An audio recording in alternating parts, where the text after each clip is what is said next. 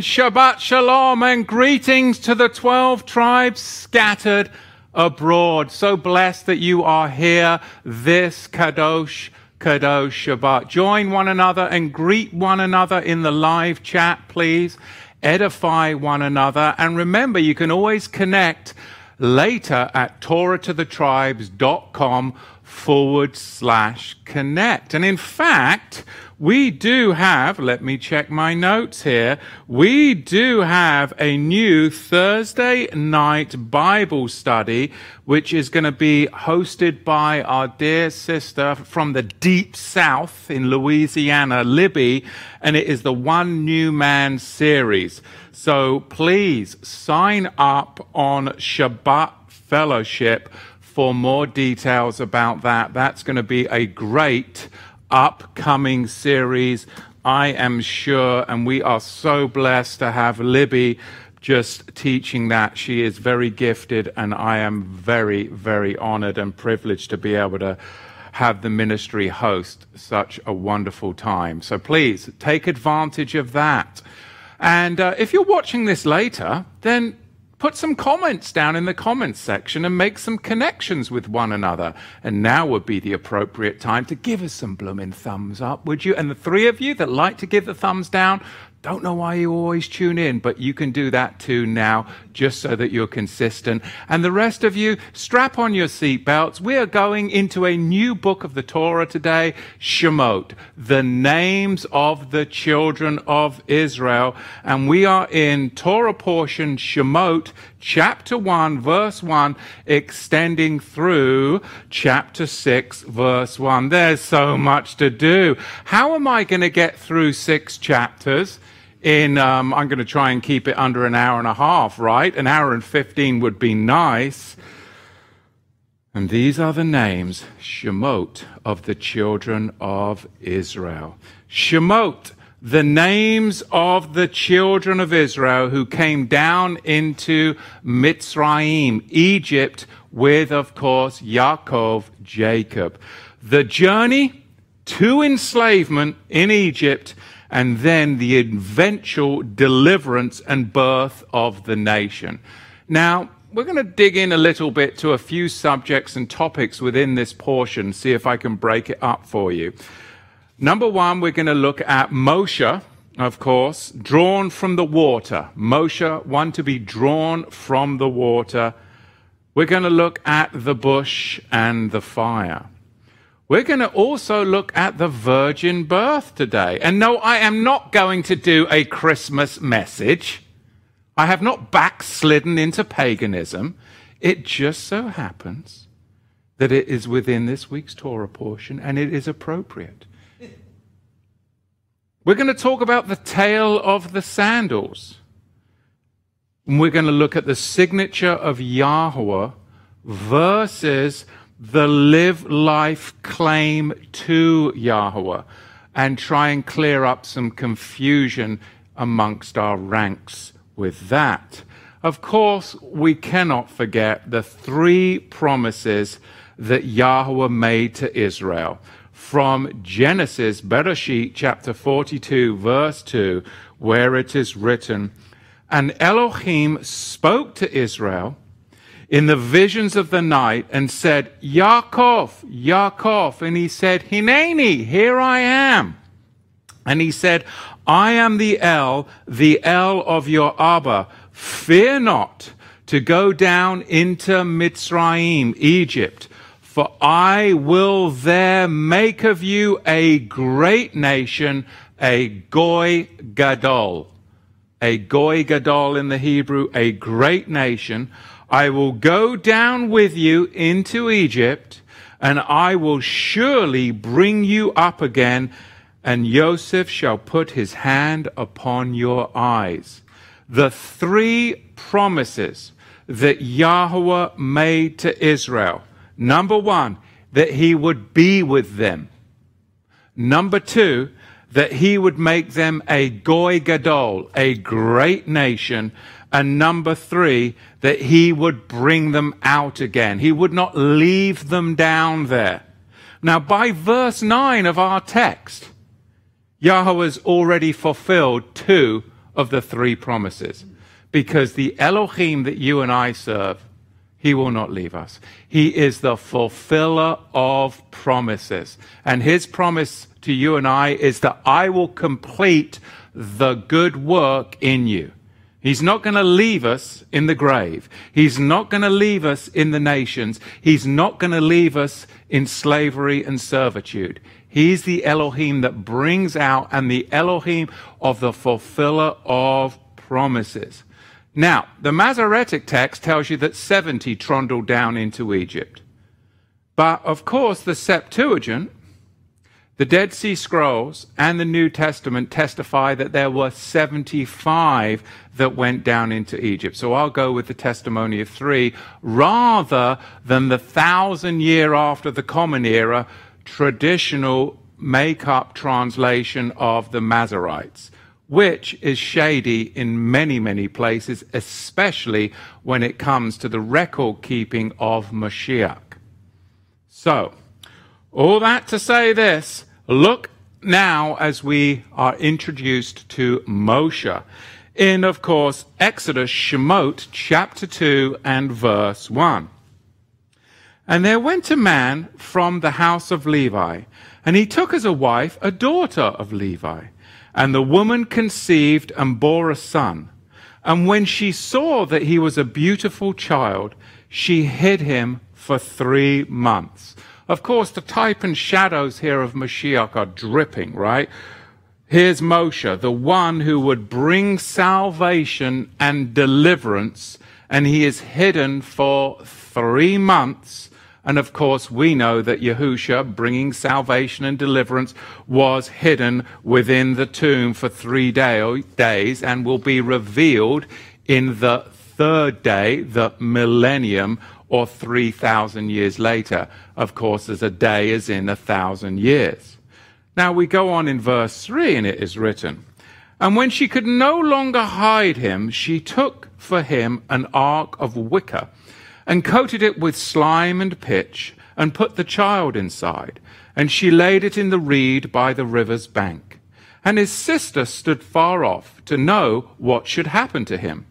And verse 5 and the daughter of Pharaoh came down to wash herself at the river, and her female Avadim servants walked along by the river's side.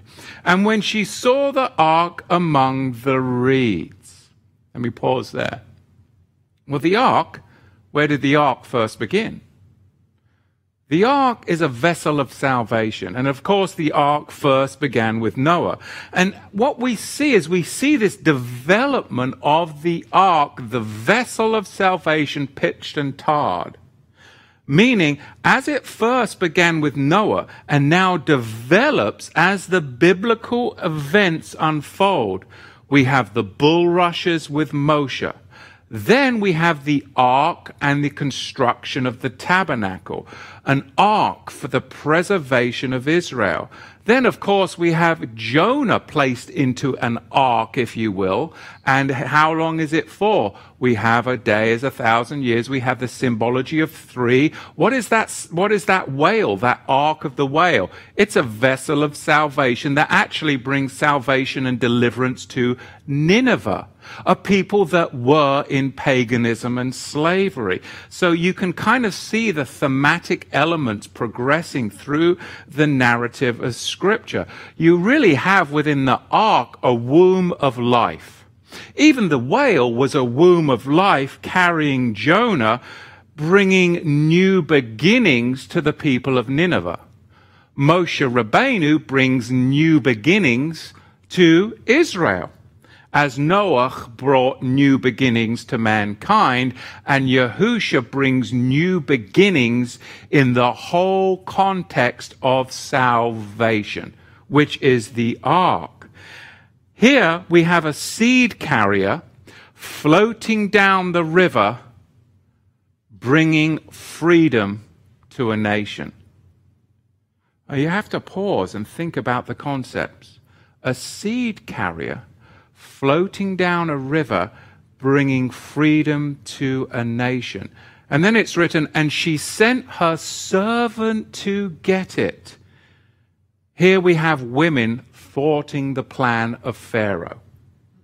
Just as we had the women oftentimes thwarting the plans of the Pharisees when it came to Yahusha. And of course, when he was upon the tree, there was all the women thwarting, of course, the plans of Satan, which was to discourage and, of course, to get Yahusha not to fulfill what Yahweh had him fulfill.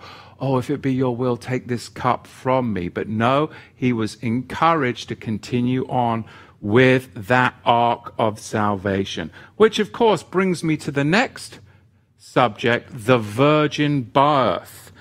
And how on earth, you say, you wonder, how on earth is he going to bring the virgin birth into the text of Shemot. It's got nothing to do with it. This must be some churchy New Testament context because this is the Torah of Judaism. No, this is the Torah of Israel, all 12 tribes scattered abroad, and the sojourner, the stranger that wants to join in and come. The Torah is one Torah for all the natural born, the home born, and the stranger. This isn't a Jewish thing, this is an Israelite thing. And here we see how religion tampers with the text over the centuries to try and hide what is in plain sight. That's why I love breaking down the translation. That's why I have a strong inclination to the Septuagint, which is the Greek translation of the Hebrew that was in use at the time of Yahusha whereas the Masoretic text was translated in about 900 of the Common Era. So it's, you know, 1400 years later than the Septuagint. And it has a prejudice to it, an anti Yahusha prejudice, that the rabbis went in and tampered with the text, I believe 184 times. I'm trying to remember from long times ago, but it was in uh, quite, quite, quite a considerable amount of times. Verse 6 of chapter 2, this is why I want to talk about the virgin birth, because it's right here within the text. I'm not making it up, I'm not inserting it, it's right here within the text. And when she had opened it, she saw the child, and see, the baby wept. And she had compassion on him and said, This is one of the Ivri's children. This is one of the Hebrews' children. Then said his sister to Pharaoh's daughter, Shall I go and call for a nurse from one of the Hebrew women, that she may nurse the child for you? What does verse 8 say? Aaron, give me a translation. What have you got? Verse 8 chapter 2. Give him, give him a microphone because you've got multiple translations at your fingertips.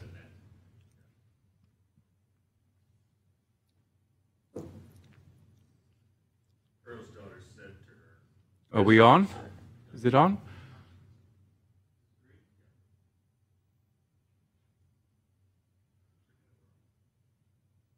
All right, you relay the message to me.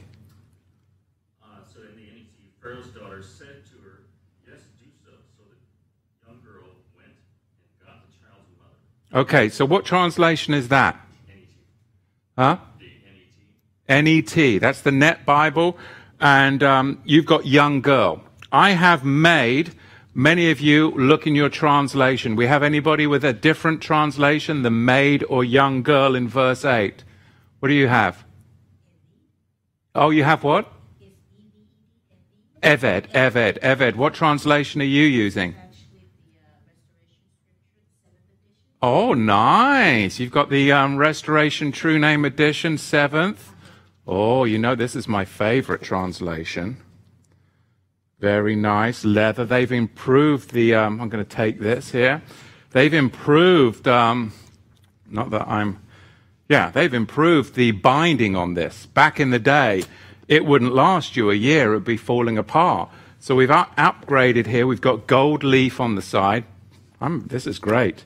And of course, you actually have proper biblical paper in here, not the thick cardstock.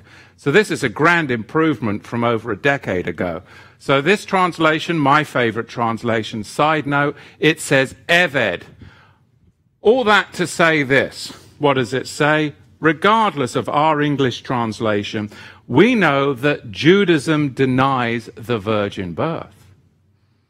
But here we have evidence, bona fide evidence of the virgin birth. How? Well, Eved, maid, young girl, is translated into, is a translation from the Hebrew word alamah, the Hebrew word alamah. Alamah, the Hebrew word alamah, is translated into virgin. In Isaiah chapter 7, verse 14, the f- infamous, or should I say famous, infamous to Judaism, famous to us, virgin birth passage is the Hebrew word alamah. Seven times in the Tanakh, in the Old Testament, we have this Hebrew word alamah. And it was never disputed that it meant virgin until Yahusha came along. And then the rabbis switched and they began to dispute what they had never disputed before. 70 rabbis in excess, the finest rabbis according to Judaism, that translated the Hebrew of Yahusha into the Septuagint, Greek, they had no problem. They had no problem with the real, reality, excuse me, that Alamah means virgin. 70 Jewish rabbis translated Alamah into the Greek in the Septuagint as Parthenos, virgin, hundreds of years before Yahusha when translating the Septuagint. But Juden's modern, 2,000 years modern position is that Betulah, Betulah is the actual word that means virgin. It's not Alamah, Judaism says now, for 2,000 years. It's actually the Hebrew word Betulah. Why? Well, there's a problem. Because Alamah proves of the virgin birth. So therefore, they retranslated Alamah to mean maiden, servant, various things only and not virgin. And then they came up with the idea that Betulah is what we'll use for virgin, because then that crosses out the Isaiah 7:14 prophecy. Does that make sense? But we have a problem. Because in Deuteronomy chapter 22 verse 14, we find the Hebrew word Betulah which Judaism, for the past 2,000 years, has been telling us means virgin.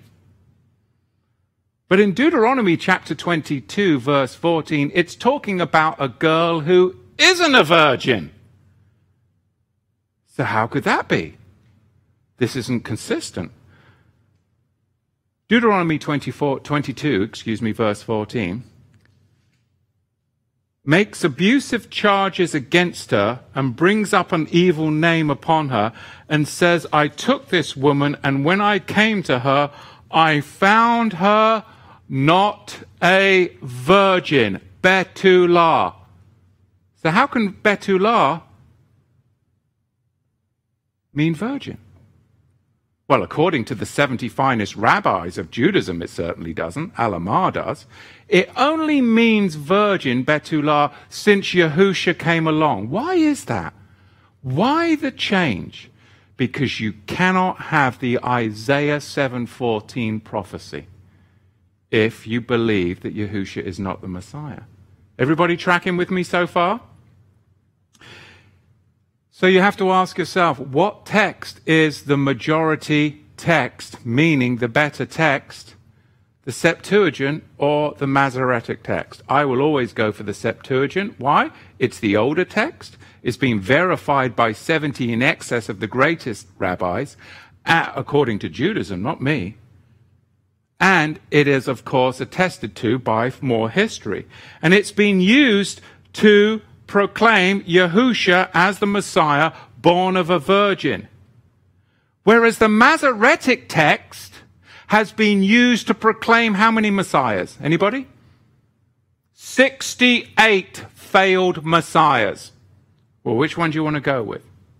68 failed messiahs have been proclaimed through the Masoretic text, or one true messiah has been proclaimed through the Septuagint. I'll go with the Septuagint. That's just me, that's my opinion. Even Rashi, the French rabbi of about 1000, 1040, the Common Era, who's revered as Judaism's darling rabbi, he believed the Creator would come to earth through an untouched woman.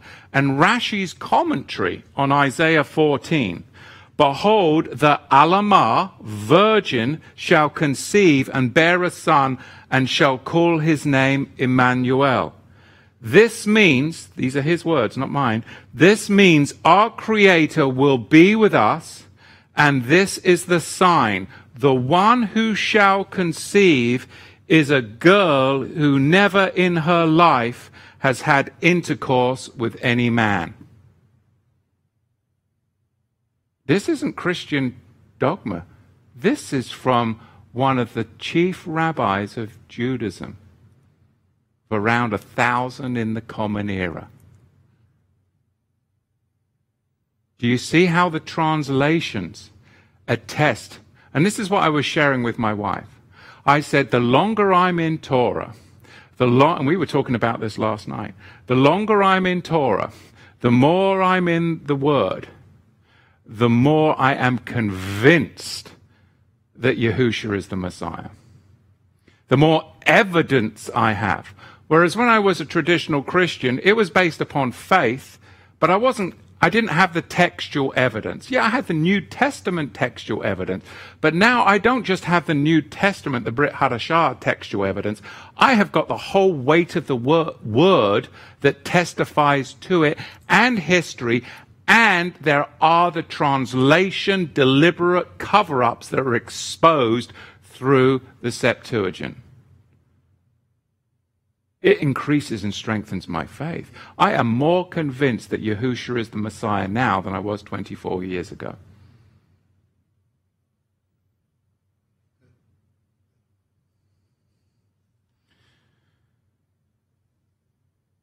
Verse 15 that was my side note, see, so bear with me. No, that was not my Christmas message. Good night. Verse 15. Now, when Pharaoh heard this thing, he sought to slay Moshe. But Moshe fled from the face of Pharaoh and dwelt in the land of Midian, and he sat down by a well. Of course, Moshe Rabbeinu has this struggle, this vexation now of his natural man versus the man that he is called to be. Does anybody relate to that? Have you ever felt like slaying somebody and burying them in, in the sand? This is what happened. You see, this is before Moshe Rabbeinu's appointment by Yahweh to authority. You see, when Moshe ch- is challenged, as many of us have been in our life, there's the temptation to crack under pressure, to go back to who we used to be. And here in this instance, where Moshe slays the Egyptian, this is where Moshe is challenged and he cracks under pressure and then he flees. He did everything by his natural strength. He did everything by how he used to be. He was quick to reprimand, even brave, maybe, to kill. But within, he was weak and he was empty. And I think about when I first starting, started teaching Torah, I was very defensive. I was quick to challenge and quick to reprimand. Why? Because really, I was new to Torah and I didn't have the confidence. So I hid it with that aggressiveness. Whereas now, further down the road, it's permeated into my every being that I'm in shalom because now I'm not trusting on my intellect and my knowledge, but on that my life has changed because he has changed me. It's so much different. And this is the struggle that we all must engage in. Joseph, Jacob, Abraham, the struggle of not doing it by might and strength, but by doing it through true transformative power. Moshe Rabbeinu could not stand under testing. When tried, he grew afraid and he fled to the wilderness of Midian. And it was only when he had the vision, when you have the vision, and when I get the vision, the vision, if you will, metaphorically, of the bush that is aflame, that Yahweh appoints us to our next season of authority. Does that make sense? As a leader, Moshe shouldn't have been touched by men's words. You and I, we cannot be touched by men's words. And in this day and age, you have people that are afraid because they are literally being touched by people that they perceive, they perceive in positions of authority as giving a mandate or a command. And they are terrified and touched by men's words, not realizing that we are all equal. It's called equality. It's equity. I don't care. Yes, you honor the position, but you're still a man. And we're not to have the fear of man. And we're not to be touched by every word that comes out of man. We are to be beyond that. Moshe at this point was not beyond it. He was touched by men's words, and because of it, 40 years he was sidetracked from the mission. 40 years he was sidetracked from the mission and he fled. And because of that, there was a postponement of the divine calling in his life. If you want to dis- postpone the divine calling in your, in your life, the best way to postpone the divine calling in your life is to listen to men's voices, to have the fear of man, and to believe in the dogma and doctrine, mandates, or whatever they would call it, of man. Because they will come and go. They will flip flop from day to day like a ship without a blasted rudder. They don't know what's up from down, what's black from white. They have no clue because they will shift like the sand on the seashore. We have to get beyond that. And you see it in this world. You see the dichotomy, don't you? Of people of faith and strength who are overcomers he shouldn't have paid attention to how people criticized him. He shouldn't have paid attention that if people got angry at him. He shouldn't have cared if people accused him. Because the facts are on the moon. It matters not what they accuse you of. It matters not. That's where all the controversy is. We do not have to be a part of that. We have a divine mission to ascend beyond this natural order. Because Moshe got disturbed and overwhelmed by the words of others, he fled and he had to wait to fulfill his divine calling. I do not want to wait to, to fulfill my divine calling. Do you? I don't want to wait. Time is of the essence. It was only when Moshe was able to bear the oppo- listen, it was only when Moshe was able to bear the opposition of others that he could lead effectively. Can you bear the opposition of others? You have to be able to bear the opposition of others. And that will enable you to lead effectively. It's only through pain and painful experiences that we can be delivered from ourselves. The process is the pain. The process is the pain. Let the process go. Work through the process and you'll work through the pain. But they want you to surrender and give up because they are of a different nation, a nation of slaves, a nation of pagans, a nation who do not follow the one true living Elohim. So then we see in verse 16 now the priest of Midian had seven daughters. There's a lot within here to unpack metaphorically, prophetically, and spiritually. And they came and drew Mayim, the Hebrew word for water. And they filled the bowls to give Mayim water to their father's flock. And the shepherds came and drove them away, but Moshe stood up and helped them and watered the flock. And when they came to Ruel, their Abba, their father, he said, how is it that you came back so soon today? Verse 19.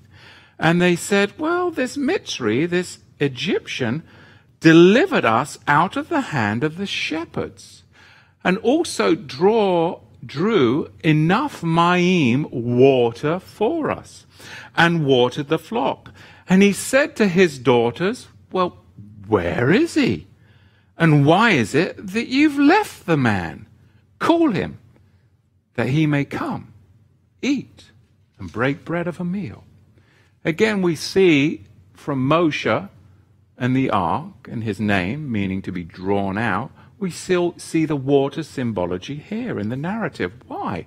Because Yahweh is the Elohim of the well. Because there was no handing out tracts, there was no gospel evangelism back in those days. It was you dropped a well in the middle of the desert where there was destitute and death all around, vultures, and you named the well after the deity, an attribute of the deity. Of course, Yahweh, El Shaddai, etc., etc. And then think about it, you'd have some pagan going through the desert, about to die of thirst and starvation, and they would come across the well of salvation, drink from the water, and the name of the well would have the name of the deity, and surely they would inquire and go into the village and go, What is the name of this well? And, and that was how the gospel, the good news of Yahweh, was manifest to the nations. That's why Abraham, wherever he went, he would drop a well. Meaning this well is spiritual knowledge. It's the well of spiritual knowledge. The seven daughters represent the disciples of Yahweh the good shepherds who overcome the flesh are able to drink from the well. The flesh here is represented, of course, by the selfish shepherds that were keeping the women, the disciples, away from the well. And wells are found where? In the Torah. Are there people that are trying to keep you away from the wellspring of Torah? Would have you doing something else today on this pagan Roman date rather than keeping Shabbat. Correct? It's not right, but it's what there is in the nation. But Moshe here, he stands up because the Torah is able to stand up against those who would keep you from gaining access to the deep wells of spiritual knowledge. Oh, well, the law of Moses is done away with. They don't want you to have access to the deep wells of spiritual knowledge that are contained within the laws of Moses. Moshe broke bread, meaning he partook of the Father's wisdom. And what did he receive when he partook of the Father's wisdom? He received Zipporah. And what does Zipporah mean? It means enlightenment. So once he partook of the Father's wisdom, he received enlightenment. So here's the teaching regarding the well. If we will only sit down at the Master's feet, break bread, partake of the deep well of Torah, of the Father's wisdom, will receive the enlightenment that He promises us as His disciples. I sat in church for a decade going, I don't get it. He says, if you come to me, you will never thirst and you'll never be hungry. And I am dying of thirst and hunger. And this sermon on Sunday is not going to get me through the week and stop me from sinning. How do I live? I know that I'm saved by the blood of the Lamb, but how now do I live? Oh, well, you know, you just kind of got to be good. And I'm like, well, what does that mean? And if you're a girl, well, you can't wear a skirt above your knees and there's no dancing. Well, what the, where's that in the Bible? Well, just come to Red Lobster with us and we'll tell you all about it. What? I mean, none of it made any. Now, I see the parameters. This is how we now live. When we receive the enlightenment and drink from the deep well of Torah covenant has to come to be known. That Yahusha brings me into a contractual agreement. I have obligations now because I said that he is mine and I am his. Therefore, I have a contractual obligation to perform. He has compelled me to. Do you not understand compelled performance? This whole world is all about compelled performance. This whole commercial world is all about compelled performance. They're compelling you to perform. But is there a contract to which you sign that you must perform? Well, there is for me and Yahusha. He fulfilled the new covenant contract. I accepted it and returned it to him. Thus, there is a contractual obligation on my part to perform according to the Torah. It's so simple to me now because I see it everywhere. Compelled performance. Now, the problem with the world, they don't want you to understand compelled performance. They want you to perform however they compel you, but they don't realize that compelled performance means there must be a contractual obligation. Show me. Where did I sign that? That's commercial. Where? Show me and I shall perform. But they want you to perform without the contract through coercion, fear, all of that folly. You don't have to. But I did sign a contract with Yahusha. By accepting him as my Savior, I now have a contractual obligation to perform according to the covenant. And if I don't, then I will be in dishonor. And if you don't, then you will be dishonor. But if we do, then we are blessed abundantly in all areas of life because that's the fruit of the covenant. Oh, just blown my own mind here. That wasn't even in my teaching Just came out of left field.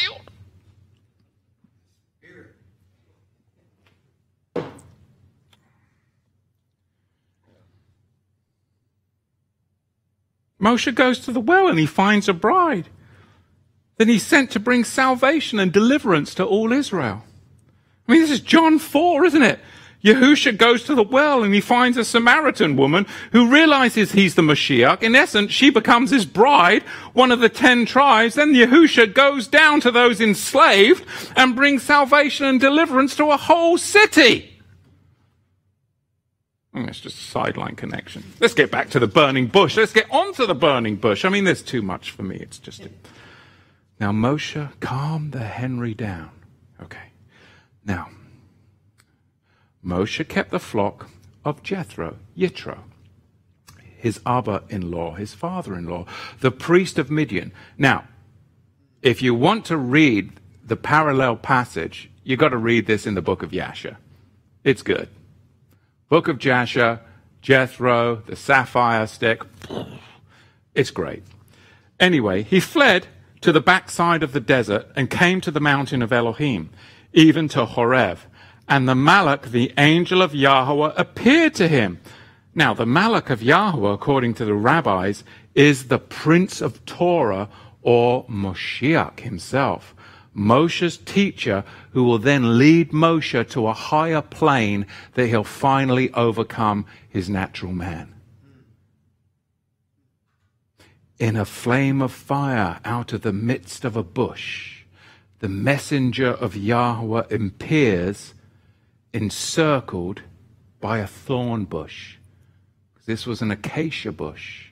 Acacia, of course, throughout Scripture, is a phenomenon in itself because acacia was used to weave baskets, which appeared, of course, upon the bread man's head when he was hung. Of course, Absalom was encircled by an acacia tree. Of course, Jonah was encircled by weeds and thorns. And of course, Yahusha, when they made him a, platted him a crown, it was the acacia tree, which are the big thorns. So here we see the symbol of fire, power, is introduced. What do you think Yahweh is trying to teach us through Moshe, the one who's drawn from water? Only through the water of life and the fire of the Ruach, your passion, your passion and fire for Yahweh, can your soul really come into its essence? Let's be purified by water. Let's be purified by fire. And fire, of course, is symbolizing of the Ruach HaKodesh. I want to be regenerated from my old man. I want to be regenerated from that which would keep me from doing all that I can do for my family, for my, my Hebrew family, for my mishpocha, my people, you guys. The 12 tribes scattered abroad and the foreigner and stranger that gets the message and says, I want to come and join your Elohim. Well, then come. It's one Torah for all. We're all equal. What a concept. That's in the Torah in itself, in Numbers chapter 14.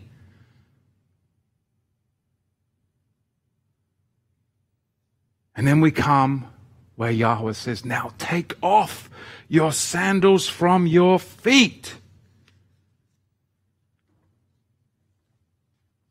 In Exodus, Shemot chapter 3, verse 5. And he said, Draw not near here, but put off your Birkenstocks from your feet, for the place on which you stand is Kadosh, holy ground.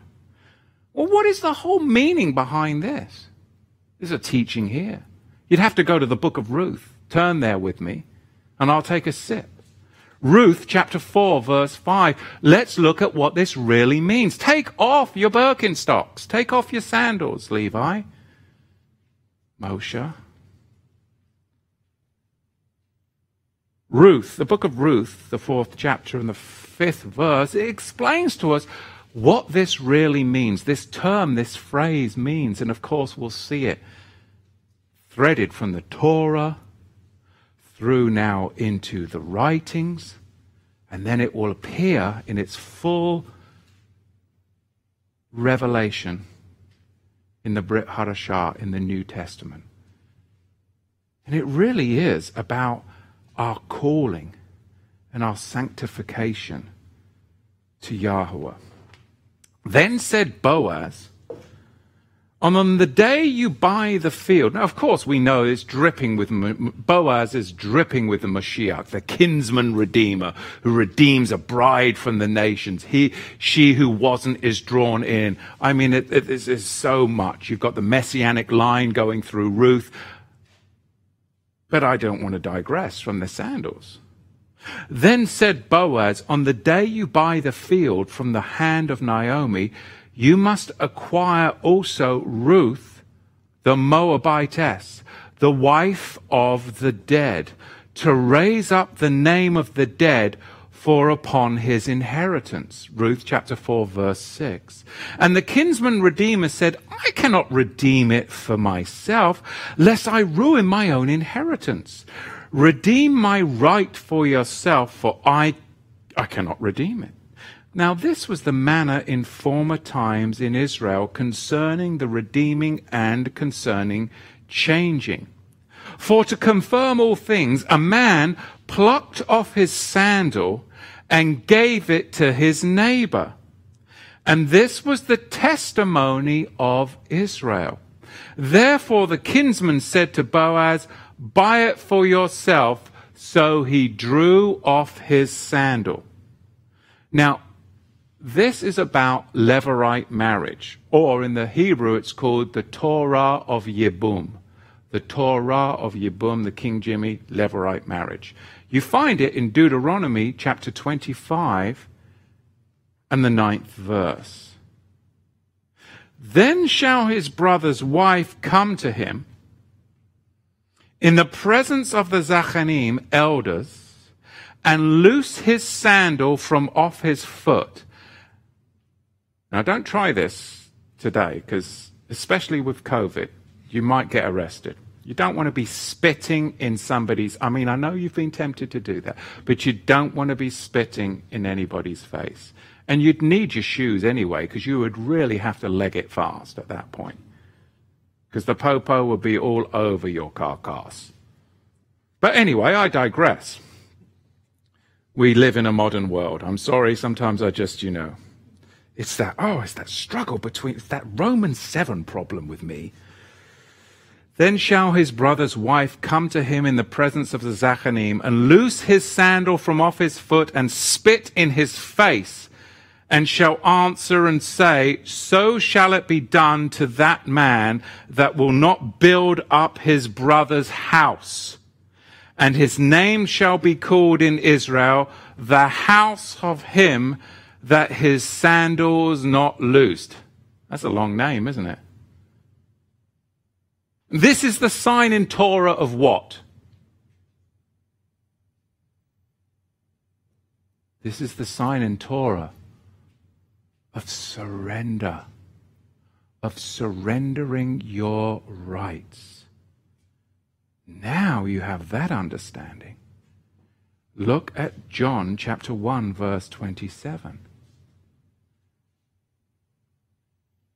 You see, this world, through coercion, through force, through fear, wants you to surrender your rights. But the scripture tells us there is only one to which you must surrender your rights. And if you surrender your rights to anybody apart from Yahusha, you have become surety and you have taken a pledge that you should not have done. And you are actually performing against the commandments of Yahweh. And that's a big statement. Do not surrender your rights to anybody but Yahusha. Do not become surety. And do not shake a hand in a pledge because you will become ensnared. That's what this world is trying to get you to perform to do. You only surrender to Yahusha. Because by surrendering your rights to Yahusha, you will gain more than you ever, ever had. But you surrender your rights to this world, you will become surety and they will take you and throw you into prison. That is what this world and that is what the Bible teaches. This is a moral, spiritual obligation, and there is nothing more important for you to comprehend in this crazy. I won't say it. There's children present. It's got to do with a bat, and it's got to do with. You can figure it out.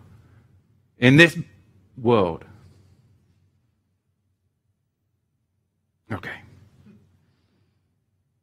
Let's get back to John the Baptist, not the bat, but the Baptist.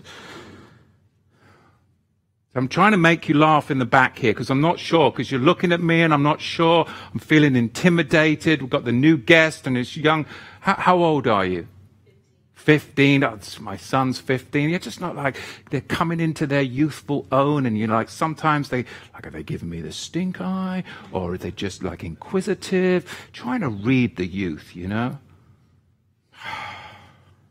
But you're here and it's the Sabbath and we're in the Word, so blessings onto you. How old are you? I'm not sure. He's not sure now either. Oh, there's much work to be done. See, this one, he's used to it. He's had to. John chapter 1, verse 27. He it is who coming after me is preferred before me, whose sandals I am not worthy to unloose. There's the teaching.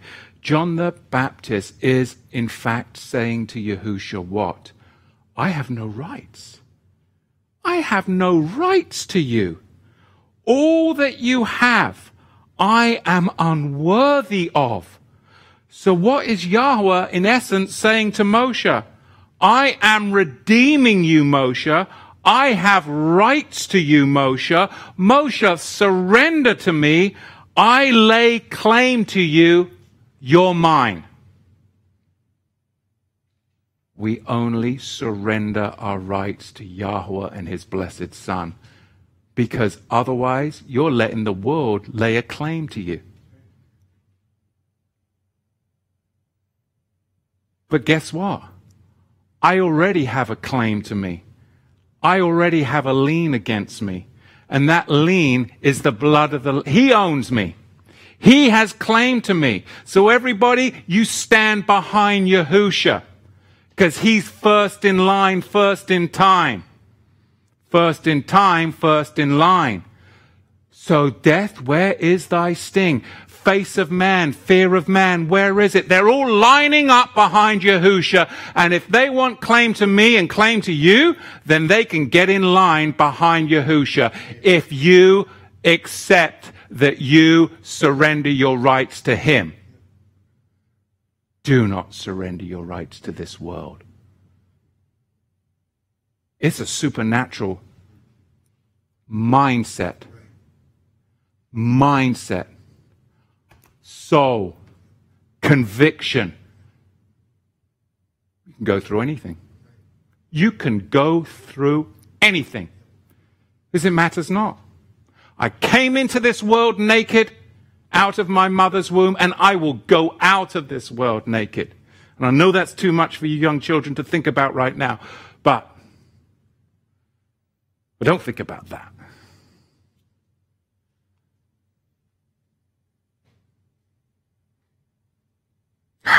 That's a lot right there, isn't it? The tale of the sandals. From the Torah to the book of Ruth to, of course, John the Baptist. I'm surrendering. I want to take full responsibility with Yahusha. Now we get into a really interesting part of the scripture that sadly many have been taken on a side rabbit trail of. That I hope, in all humbleness, I'm not here to tell you what to do. You must do your own conviction. But I hope to be able to bring forth some information that would help you to maybe re navigate. But it all depends on whether you can humble yourself or whether you are so, so confident of your intellect and knowledge that you've got to beat down the rest of us. Because I know, because I used to be like that. So this is just to help. So don't hate me. I'm just the messenger. The signature of Yahweh versus the live life claim to Yahweh. And that's a specific term. It's specific legal ramifications, but we won't get into that. Because the live life claim is his true name, whereas the signature is slightly different. And this is where the confusion comes, because the Torah is the legal document of legal documents, and all law comes from the Torah. And Moshe said to Elohim, See, When I come to the children of Israel and shall say to them, The Elohim of your fathers has sent me to you, and they shall say to me, What is his name? What shall I say to them? And the word of Elohim said to Moshe, Ehyeh Asher Ehyeh. Now the King Jimmy says, I am who I am. What? I am who I am? And he said, This shall you say to the children of Israel. Heyer, or in the King Jimmy, I am, has sent me to you. Here's the teaching. The signature of Yahweh should not be confused with the live life claim to the true name. The signature of Yahweh should not be confused with the live life claim to the true name of Yahweh. This is not some new to Torah make up the name game of Yahweh. Now, sorry to inform you, I know many of you are zealous out there, and there's nothing wrong with zeal, but sometimes zeal can be misplaced. Take it from one who has walked down that path many a time. This new zeal that many of you have for the Torah doesn't mean we get to have this super special secret angle on some hidden name that is now being revealed to just this few in this study group clique. That, that, that's, that's not what we do. It's an asinine assumption in my point of view that's based upon pure conjecture and pure theorizing that this is about some super secret name. Pure theory and conjecture and speculation. And it flies in the face of the plain sense of the text, the Peshat. It flies in the face of thousands. Bear with me here, some of you are already switched off. Go get your friend and bring him back. It flies in the face of thousands of manuscripts it flies in the face of the Hebrew in the time of Yahusha. It flies in the face of my favorite translation, the Septuagint, which is, of course, a translation of the Hebrew of that period. It flies in the face of the Dead Sea Scrolls. It flies in the face of thousands of Greek manuscripts, which you can track back through the Septuagint to the Hebrew of the time of Yahusha, and it flies in the face of archaeology and the Paleo Hebrew. Please, please, don't fall into the division, the pride, and the super secret knowledge that isn't there. That the deception is that the signature of Yahweh is same is the same as the live life claim to the name of Yahweh. It's simply not the signature of Yahweh is not the same as the claim to the live life claim to the true name of Yahweh. I could make a poem out of that.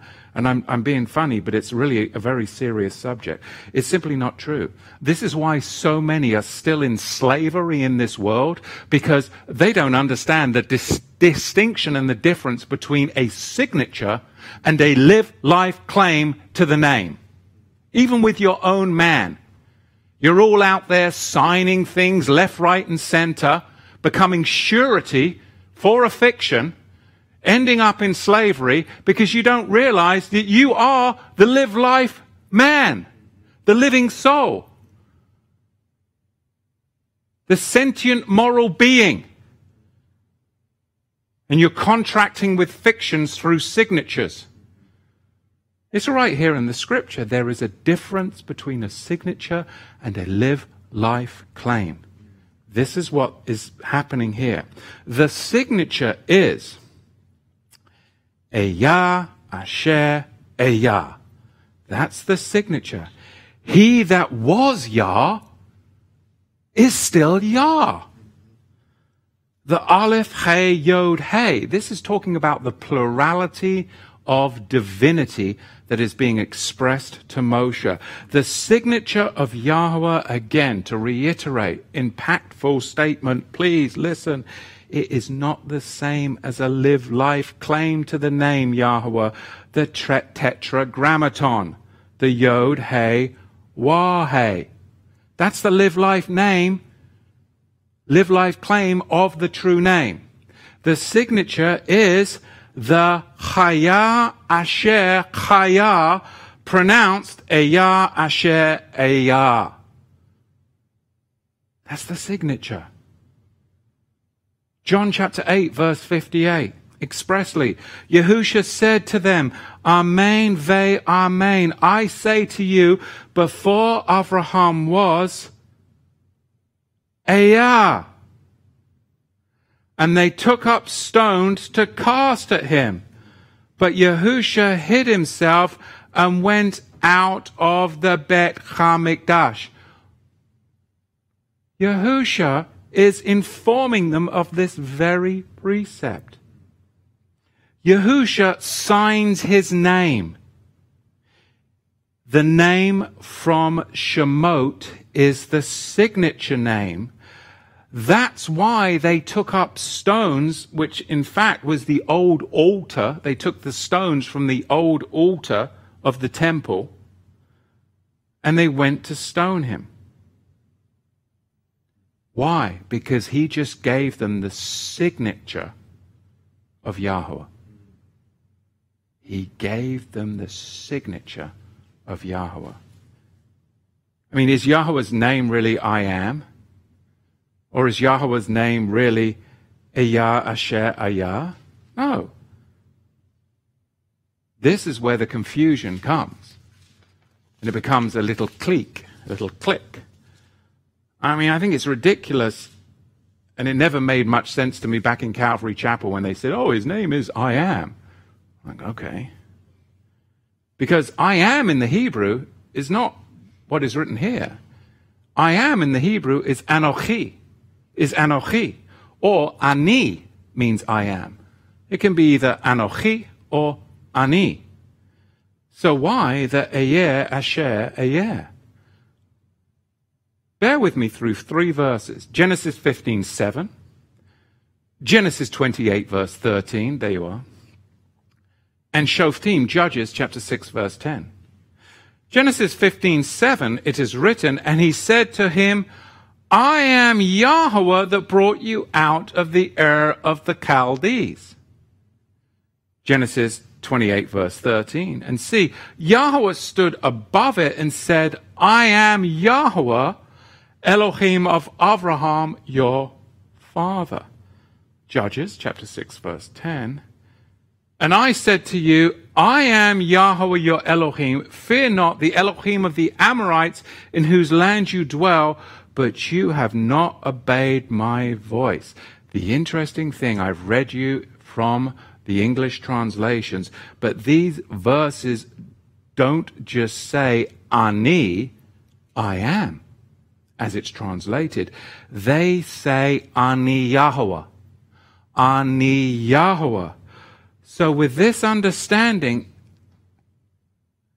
how the text of Shemo, Exodus chapter 3 verse 14 reads is Eya Asher Eya. He that was Yah is still Yah, is the signature of Yah he spoke this to the sons of Israel. This was by the leading of Yah, the one he is sending forth among you. This is the Aleph He Yod He, or the plurality of divinity being expressed through the signature of Yahweh. There has to be a separation and distinction between your signature and your live life claim. One is a shadow and one is a living reality. The ones out there of you, Yahweh's mercy and grace upon you, that have got caught up in this Ayer Asher Ayer as the name of Yahweh, you are following shadows based upon secret knowledge and a clique. and I love you, but you need to make teshuvah and come to realize that this is a bone of contention. It is a controversy that you are bringing to the faith. And we all will be held accountable if we try and bring a controversy where there is no controversy. I'm not here to judge you. I'm just here to hopefully help as many of you have helped me. You take it or you leave it. I'm just the messenger. Please don't hate me. Please don't hate me.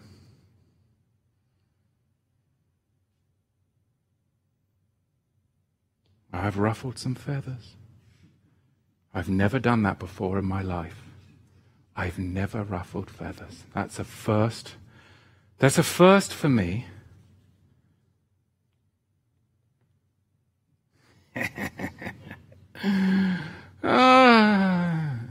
All right, let's finish on something. Let's finish on a positive note. Let's talk about the bridegroom of blood. Blood. Emphasis on the blood.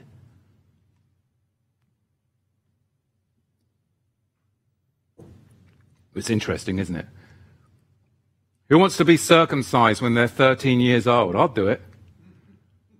13 years old. Whew! With a piece of flint. It's interesting, back in the day, uh, I'd sit in the um, Muslim quarter in Jerusalem and get some nice Turkish coffee. Go to see the little, go in the little Bedouin Arab community there. And I was shocked one time absolutely shocked. I didn't know it at the time. But I see, you know, like three or four 13 year old Muslims running down the street with a white sheet over them with a patch of blood right down in this area. I'm like, what is going on? And there's all this festive, you know, shouting and tiddly widdly what whatever that means. And um, I'm asked the old Arab shopkeeper, and what, what's up? Did somebody get shot in the... explain this. No one know. This is a custom. Circumcised at 13 years old. What? You do what? At what? With what? Well, this is a Bedouin tradition that, of course, got brought into Islam, whereas the Hebrew way is uh, on the eighth day. Which one would you prefer? Moshe? a Levi? anyway, Gershon, Moshe's son, was spoken of as the bridegroom of blood. Here's the teaching. In the Hebrew, Chatan Damim, Chatan Damim, the bridegroom of the covenant or the bridegroom of blood. Think about this. This is Melchizedek in essence. It's 430 years since the Genesis 12, Genesis 15 promise with the cutting and the flaying of the pieces where the smoking oven and the burning torch passes through the covenant of the pieces, fulfilling the death penalty position that somebody has got to die if this covenant is not fulfilled. This is the Melchizedek 101 right here. So some of you are going to have to go and back up to the Melchizedek series to see what I'm talking about. Genesis 12, of course, is the unconditional covenant promise. Genesis 15, because Moses, uh, um, because Abraham says, well, how do I know that I'm really going to be able to, you know, inherit the land? There's now this contractual arm attached to the Genesis 12, which is conditional in nature. Oh, okay, because you now you have a lack of faith. There's a contractual arm now attached for you to get access to the true promise of Genesis 12. You're going to have to fulfill this contractual ob- obligation. Meaning, you're going to flay open the pieces. The burning oven and the flaming torch are going to pass down the middle which of course is Yahusha, and Abraham rejoiced in my day to see me. That's the moment. Meaning, if this covenant is not fulfilled, and then circumcision was the sign, the wedding ring, if you will, a chapter later that was attached and bookend the whole deal. if you don't fulfill this covenant, somebody's going to die. Right? Therefore, now, 430 years later, this covenant is just about to be fulfilled. In Moshe Rabbeinu's hearing, not only he's actually going to be the one who fulfills it. And they're going to come out of Egypt. They're going to come to the mountain. They're going to receive the Torah and whoop, they're going straight into the promised land. There's no 40 year thing here. They're going straight into the promised land. This is Yahweh's perfect will. It doesn't quite work out that way because the covenant was broken with the golden calf. But now we back up to here. Why is Gershon called the bridegroom of blood? Why is it that Moshe is about to be afflicted and die? Because what? If the covenant isn't fulfilled, somebody's got to die. Was it fulfilled? With an uncircumcised male of your household? No. Moshe was about to implement and bring in the covenant and release them from Egypt, yet he didn't have the token of the covenant fulfillment even on his own descendant. That is why he was afflicted with a death sentence here. So this is an anthropomorphic way of saying that Moshe fell suddenly ill into a serious illness. Why? Because he postponed the token of the covenant on his son. Now, on, anthropomorphic is a big religious word that just means a what? Yahweh expressing himself through human terms, hand, feet, or the sickness in a man here, Moshe. This is an anthropomorphic expression. So I don't want to put you off by using big religious words, but it is a good word that describes, you know, the hand of Yahweh, the face of Yahweh, the breath of Yahweh. That's anthropomorphic, right? Anthropomorphic Yahweh. Judaism would say, oh no, Yahweh would never appear as a man. oh, really? the whole Torah is full of anthropomorphisms, right? Now, I bang that word to death, right? Because I like words.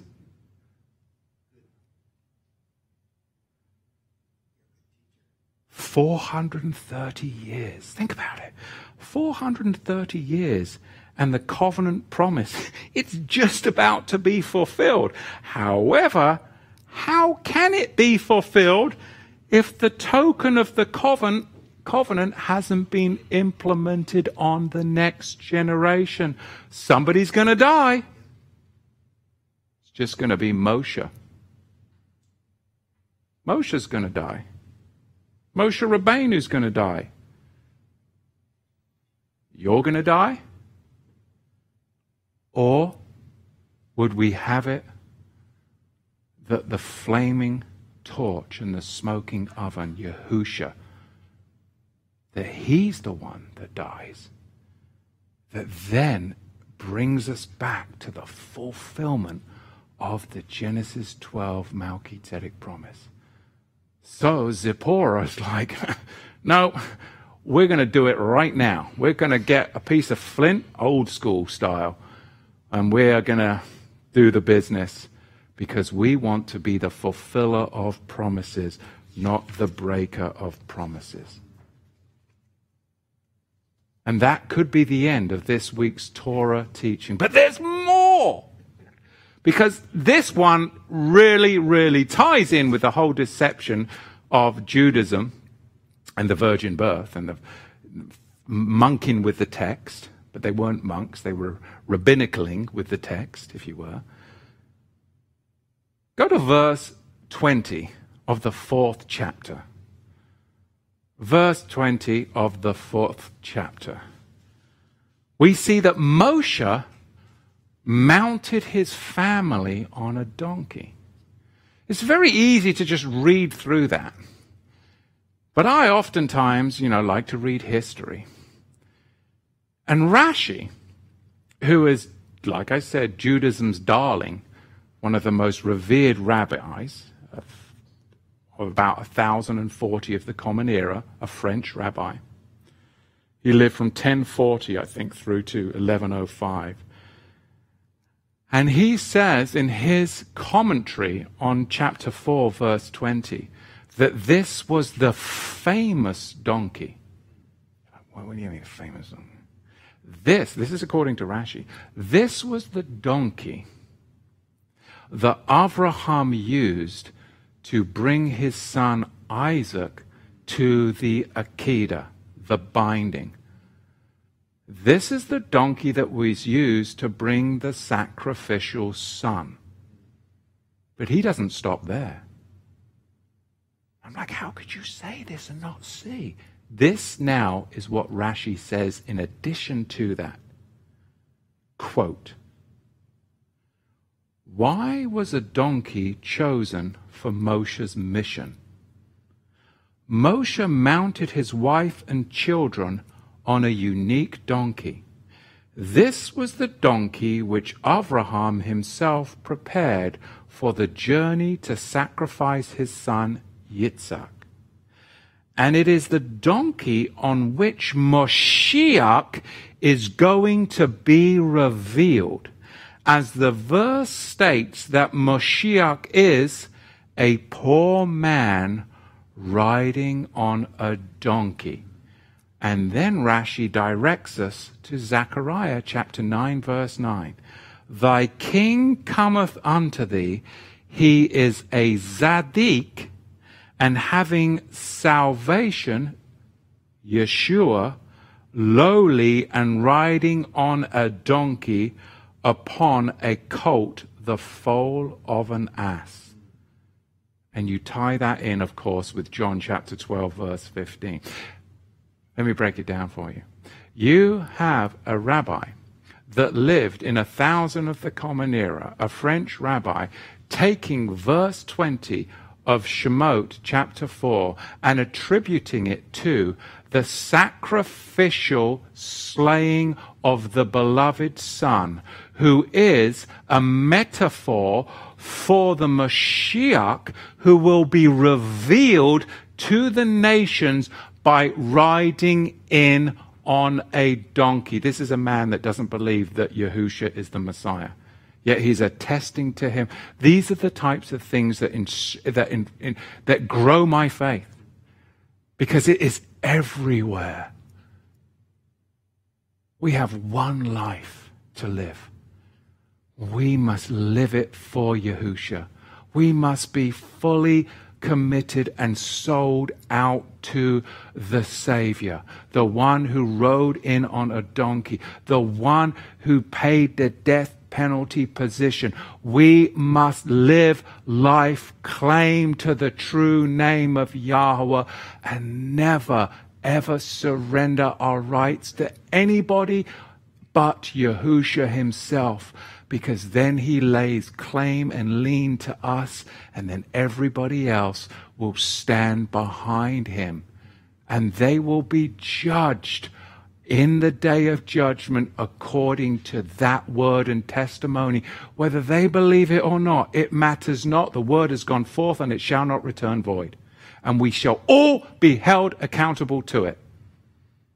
There's some things that I've spoken today that have vexed some of you. But the word has gone out, and now you're held accountable to it just as I am. Yahweh's peace be with you. Yevarechecha Yahweh vayishmerecha. Yeyer Yahweh panav elecha v'chunecha. Yisa Yahweh panav elecha vayasim lecha. Lecha shalom. May Yahweh bless you and keep you. May Yahweh's face shine upon you and be gracious unto you. May Yahweh lift up your countenance. And may the peace of Yahusha HaMashiach, the Sar Shalom, the Prince of Peace, be upon you. Let's see what you've got to say in the chat. Be nice. And again, you don't have to agree with me. I barely agree with myself. Of course, my wife, she agrees with everything I say. Tamara. All right, let's have a look. See, if you want to say something saucy, Chris De La Rosa, stick it up in the chat. And we shall see.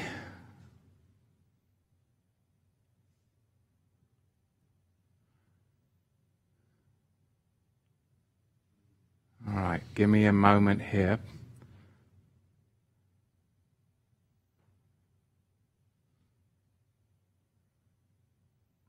All right, live chat. Get ready. I'll take a sip. And if you have some questions or comments, then please put it up in the chat. It's good to make a red line because it draws my attention. And remember, Thursday night, new Bible study with the Libby Tube. And you can sign up at Shabbat Fellowship, TorahToTheTribes.com forward slash connect. If you're still with us, give us some thumbs up. I think it's a bummer that they don't let you know how many thumbs down. I mean, I like to know the good and the bad, but you see, with this whole world, you know, people can't stand a bit of criticism. They can't stand the negative. Bring it on! I mean, it just makes you stronger. But no, now we're hiding the thumbs down. Why? You can't take some negativity?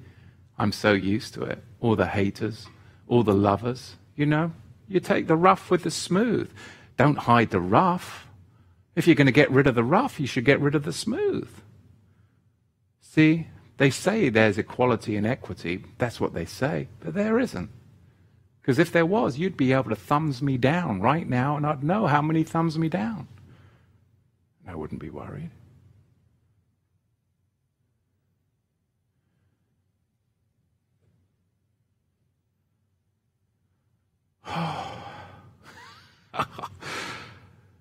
Ah, I need a holiday from me. All right, let's see what we got here. Oh, Shiloh, Shiloh, Torah to the tribes. You like words, you said. Anagrams, too. How does this wordsmith suit you? oh, oh, can I even say this on the YouTube? You know, I'm not going to say that, but if you want to read it, it's Shiloh put it up in the chat. All right? Because I don't want to uh, get jacked by the googly woogly right now.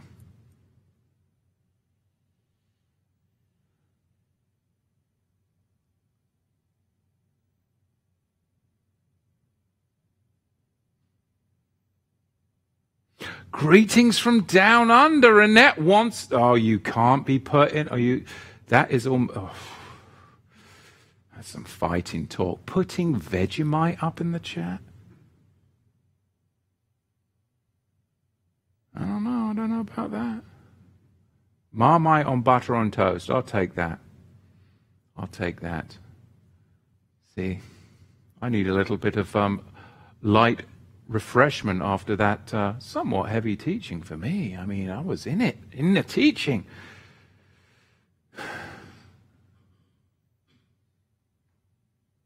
Dave Perry? Hey, Shabbat Shalom, Dave Perry. Matthew, why don't you want to talk to me? I'm here, I'm talking. Put it up in the chat. There's, there's no me not wanting to talk to anybody. Well, that's not true, actually. Yeah, there are some people I'd rather not talk to. But you're not one of them, Dave. Be blessed. Be blessed, and Yahweh's blessing upon you. Glad to have you here. Baruch Hashem Yahweh.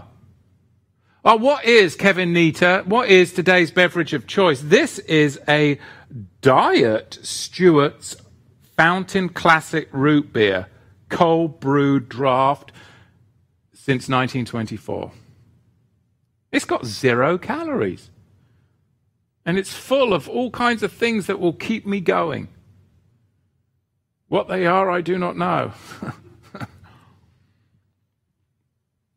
I don't usually do sugar free, but why not today? That's what I grabbed, so that's what you got.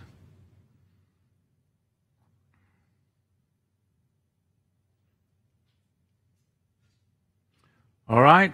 Looks like we've uh, we don't have too much redlining going on unless I'm not working the chat properly today. Live chat as opposed to top chat. Cameron, Shabbat Shalom, Cameron in California. Shalom, Brother Matthew. Thank you for the name as it has been a dividing subject among our Torah to the Tribes congregation.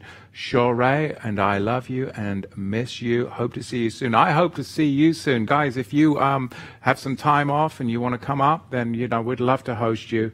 Um, blessings to you and your lovely wife, Shorey. Blessings. Thank you so much.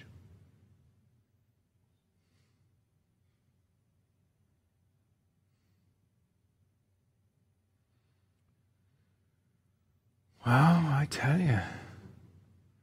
Any questions, comments in house? Anybody? Any objection? I object. We've got uh, Gabriella, Shabbat Shalom. She's in Hawaii, most probably sunny over there. Sister Gabriella.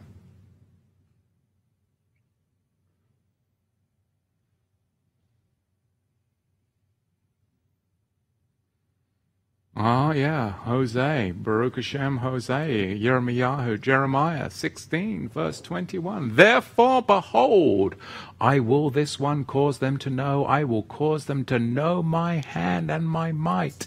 There's an anthropomorphic term, and they shall know my name is Yahweh. That's going to be my word of the day. Shabbat Shalom, Chris Della Rosa. I'm glad I answered your question. Karen Long, 40 years without Zipporah, woman, 80 years with her as a helpmeet, 120 years, life of Moshe and also mankind, 40 days of cleansing for the baby boy and 80 days for the baby girl. That is right. That is right. Baruch Hashem Yahweh. Scrabble, Annette Wilson. I haven't played Scrabble since I was a wee boy. A wee boy. That would be fun.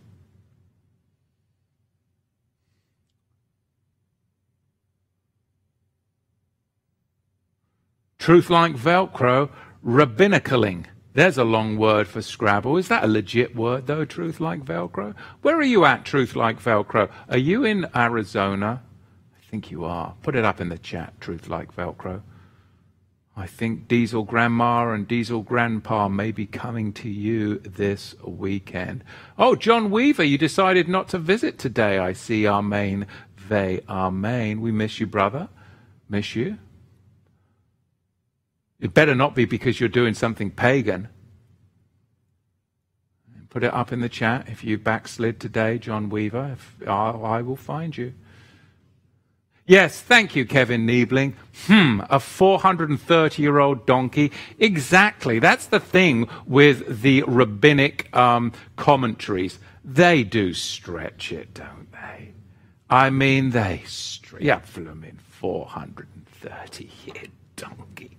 Yes, it's a similitude. It's a similitude. I mean, they don't give you that, though. That's the thing. I mean, what they're doing in yeshiva is just filling, filling people's heads with all kinds of stuff. Oh, Bruce Edmonds. Uh, oh, Bruce Edmonds. And he, he's got it. He knows what I'm talking about.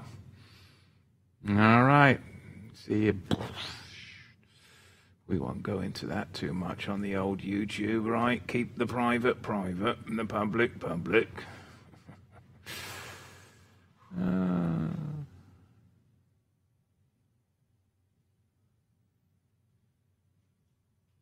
What else we got? All right, I think we're coming to the end of the chat. Oh, we got Joe. Um, oh, we got Ro Jogan. Ro Jogan. Did you change your username? Were you Joe Rogan last week, but this week you're Ro Jogan? Amazing sermon, Matthew. Well, thank you. Praise, praise Yahweh. Very good point. Not to give our way, not to give away ourselves to Babylon, especially in this day and age, crying out loud. And the system therein with respect to who we serve. Yahusha is our owner. He is. Mark Waltz sounds like my old wide world, wide, worldwide Church of God. Well, you know, I've said many, many times, I've got my brother Aaron here in studio, who's a worldwide Church of God man, who was um, in the UK in what, the late 90s, right? Keeping Sukkot before any of us, many of us, certainly before I was keeping Sukkot. So many, many in the worldwide Church of God have got so much of the truth. And, um, you know, I'm so thankful for that. Um, what would be the word? That uh, it escapes me. Denomination.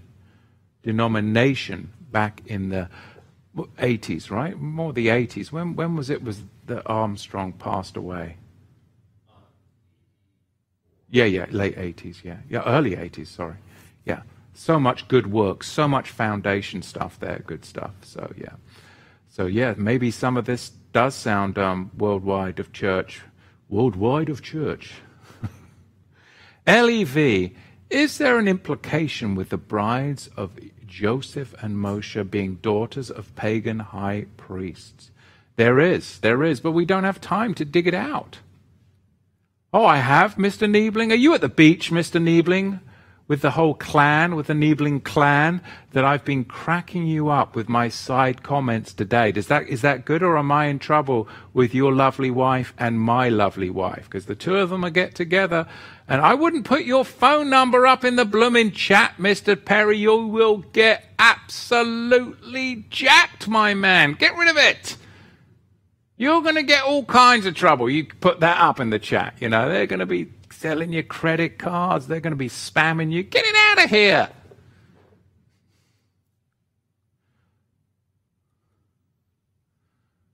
Fruitful 06. Thank you for this teaching today. Always edifying and deep. Very thankful for Torah to the tribes. Thank you. And thank you all, those of you that do support the ministry. Without your support, we would not be able to continue all this time, all this years, all this faithfulness. Bless you, and please consider consider giving to Torah to the Tribes ministry. Yeah, it's before the year end. It's a great time to be able to do that. So please look at. You can text us right down there. There's the number. You see it? It's right there. You can text, or you can go, of course, right there and follow that link. Thank you all so much for your graciousness and your kindness and support. I am so looking forward to the feasts of Yahweh, the feasts of Yahweh coming upon us. We're going to have Passover, Yahweh willing. Will we still? Will we still be here? Oh, we've got pagan Purim before then. We don't keep that one, by the way, because it's not not one of the Moedim, like Hanukkah is not one of the Moedim. You know, it's not one of the big. I mean, how many feasts are enough? You want to follow Yahweh's feast, or again, you want to jump out of Christian tradition and then start getting into some Jewish tradition? I'd rather leave the traditions of men alone, wouldn't you, Dougie? Dougie? That's what we were talking about last night. Hey, there is so much in the word of Yahweh that is truth and liberating and life. Why take on more baggage? We're trying to de-baggage, de-baggage the man, de-baggage the man. Ah, well, brethren, I am blessed. Let's do a blessing and a prayer over my dear, dear sister and her husband down there in the depths of the deep south. The Libby Tube, Sister Libby, who's faithful. Thank you so much for the videos. Um, well, they were the DVDs. But it might have been better if they were videos, because at least I could go out and buy a video recorder and get the whole system working. But we're going to pray a blessing on you, Sister Libby, and your household right now, because you're about to embark on an amazing adventure of Thursday night Bible studies of one new man. So join me in prayer for my sister, your sister in the faith. Abba, we just pray your bracha, your blessing upon Libby, Father, that she would truly just be your voice in the wilderness to show and help people to come into the fullness of your faith. Abba, into the community of who we are as Hebrew Israelites, Father. We are so thankful for your message and for your servants. And we just pray your bracha, your blessing upon our sister as she now administers this great teaching of one new man through Abba, your Holy Spirit, B'Shem Yahusha Malki Tzedek. And everybody said, Amen and Shabbat Shalom.